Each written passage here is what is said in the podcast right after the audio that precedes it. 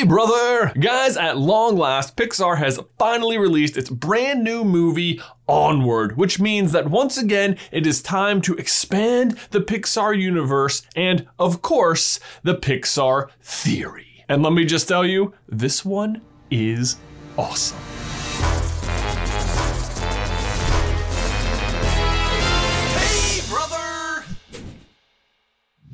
Quick warning that this video will contain spoilers for Onward. The Pixar theory, in case you are unaware, is the idea that every Pixar movie takes place inside the same universe on one giant timeline. It starts with the asteroid missing the Earth in The Good Dinosaurs and shows the rise and fall of the machines, animals, and humans over millions and millions of years until finally ends in Monsters Inc. Or brave, depending on how you want to look at it. But Onward is a particularly tricky movie to fit into the Pixar universe. Onward tells the story of two elf brothers, Ian and Barley, who go on a quest to discover if there's enough magic left in the world for them to spend one more day with their deceased father, who died just before Ian was born. Typically, when you're placing a new movie into the Pixar theory, the first step is to figure out when it happens on the timeline. If you are familiar with the Pixar theory, then you know the idea is that after the humans return to Earth at the end of WALL-E, they begin to rebuild civilization. But because of the insane amount of pollution and radiation on the planet, that they eventually begin to evolve into the monsters. And since the world of Onward seemed to incorporate so many human things like cars and power lines and policemen, it felt like maybe that in between period was a good place for it to go. Like they're clearly not humans anymore, but they're also not quite monsters. They still wear clothes and stuff. The issue with this though is that right out of the gate from the trailers, we learn a little bit of the history of the world of Onward. That it used to be full of magic and wonder, but now it's sort of boring and technological. Which I have to say sounds a lot like what already happens in the Pixar theory. Way back in that timeline, Merida discovers the witch in Brave, who can indeed brew potions and do spells and talk to her really annoying crow. Until Onward came out, this was the most direct and conventional form of magic we had seen in any Pixar movie. But we also see that as time moves on, humanity all but forgets magic exists. They definitely never embraced it, and everything has been replaced by technology. But that's not to say magic never shows up in Pixar. Take, for example, Coco when Miguel breaks into the tomb and strums the guitar and gets transported into the world of the dead.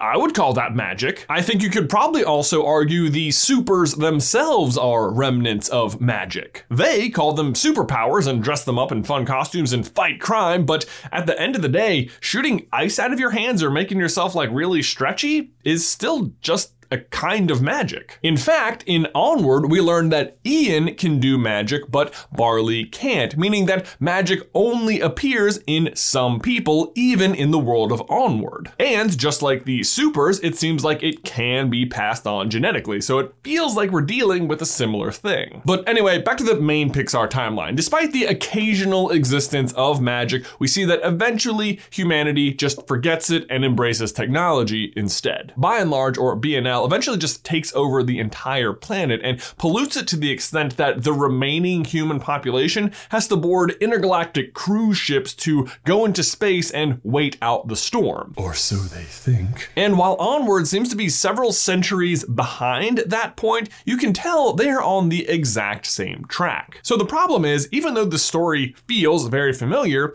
when on earth could this story have even taken place? Ah, but that right there is the trick of the whole thing. Onward doesn't take place on Earth. Which I understand isn't the most satisfactory answer right away, but stick with me. After all, this is the Pixar universe, not the Pixar planet. That's pizza. The dead giveaway is that in Onward, there are two moons in the sky. Our Earth only has one, and I think even without paying the math budget, I can tell you that we are off by one.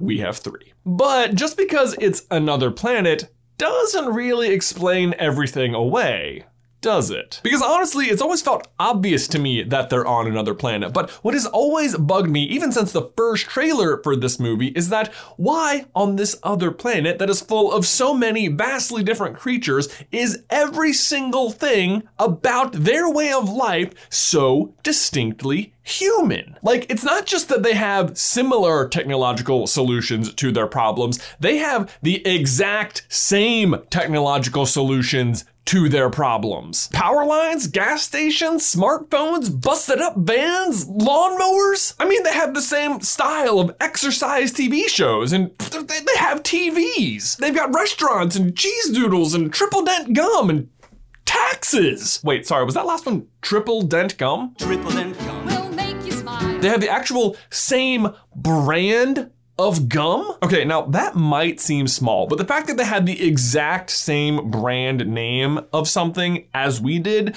really stood out to me. Because while the idea behind most of the products they have is pretty much the same as what we have on Earth, all of the branding is slightly different. To me, though, this was proof of direct human inspiration in some way. But the question was, how did they learn about us? And the answer is Buy n Large, because it's always Buy n Large. As we mentioned earlier, after BNL finished polluting Earth, they sent giant space cruisers into space that were supposed to wait out the storm and eventually come back. But of course, they never do. That entire fleet of ships are just out in space, existing, floating, indefinitely, which, if you ask me, is a really great way to find a new planet. We know the axiom comes back to Earth, but what about the rest of them? Well, I feel like we can very safely say that one of them crash landed on the planet in Onward. Now, sadly, I don't think there were any actual human survivors of this crash, but I do think the inhabitants of this new planet would have been extremely curious about this massive ship falling out of space and crashing in the middle of their magical utopia. Certainly, they would have explored the interior of the ship to learn where it had come from. And guess what? Telling people about where it came from is a function we know the Axiom and its database is incredibly capable of. To find Earth.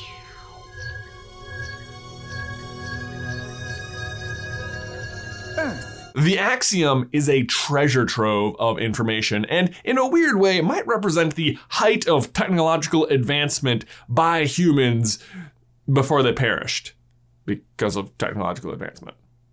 It is equipped with a powerful artificial intelligence that can tell them how to do and build most things. And if only a select few beings on the planet are capable of doing magic, you can see why technology that made life easier for every single elf, gnome, troll, and centaur would have been quickly adopted. That is why the cars, the planes, the snacks, the highways, the infrastructure of everything in the modern world of Onward is almost identical to Earth. Why is triple dent gum specifically still called triple dent gum? What the? This again? Because, just like us, once they eventually heard that jingle, they could never get it out of their heads. Did I ask for the gum commercial? And if you're thinking, well, Jay, that's a good theory, but I'm not quite sold, well, hold on to your butts, people. Touch the butt. I can tell you that this is what happened because we found the crashed axiom, and it has been staring us in the face the whole time. The whole movie, I had my eyes raking the screen, searching for any sign of BNL. I mean, there are so many stickers and patches and brands, I was just waiting for it to rear its ugly head. But it turns out I was looking too small, when instead, I should have been looking to the horizon. In the movie, Ian and Barley are questing towards a huge mountain in the distance called Raven's Point. Turns out this isn't their destination, but it is ours, because Raven's Point is not a mountain at all. The whole movie, I kept thinking it looked familiar in some way, and that is when I looked up the blueprints for the axiom. And guess what? Raven's Point is a perfect fit for a nosedive crash landing of an axiom.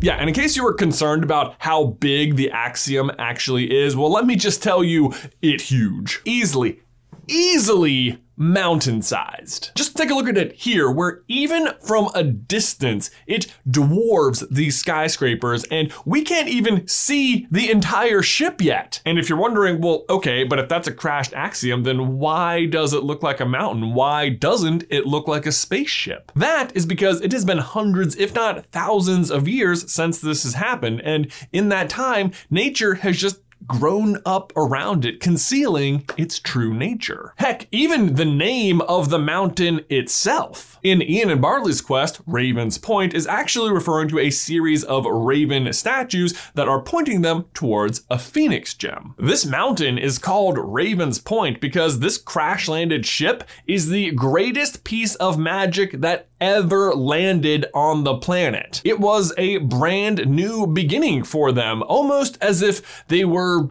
rising again, like a phoenix. And that is how Onward fits into the Pixar theory. Guys, my question for you and everyone else is do you agree? I mean, I feel like it would be pretty hard for you to argue with this one, but go ahead, leave your thoughts in the towel section down below. If you like stories about brothers going on an adventure, I recommend you check out our podcast, Popcorn Culture. We have new episodes every Friday. Link is in the description down below. Thanks so much for watching today's video. Don't forget to leave a like on it if you haven't already, and ding that bell so you don't miss any future Pixar action from us. If you want to see our full review of Onward, you can check out this video right here. Or if you want to see the complete Pixar theory, you can check out this video right here. But Ben, until next time, I will see you in another life, brother. Speaking of Hot Wheels, we have been playing a lot of Hot Wheels at my house. Sure. Yeah, Luke is getting into It it. runs in his blood. Yeah, absolutely. I, I it's one of those things like I'm not sure if I'm forcing this on him, but he seems to be having fun, and there's a lot of accessories I can buy. So, and I'm like, am I buying them for me or him? I don't know.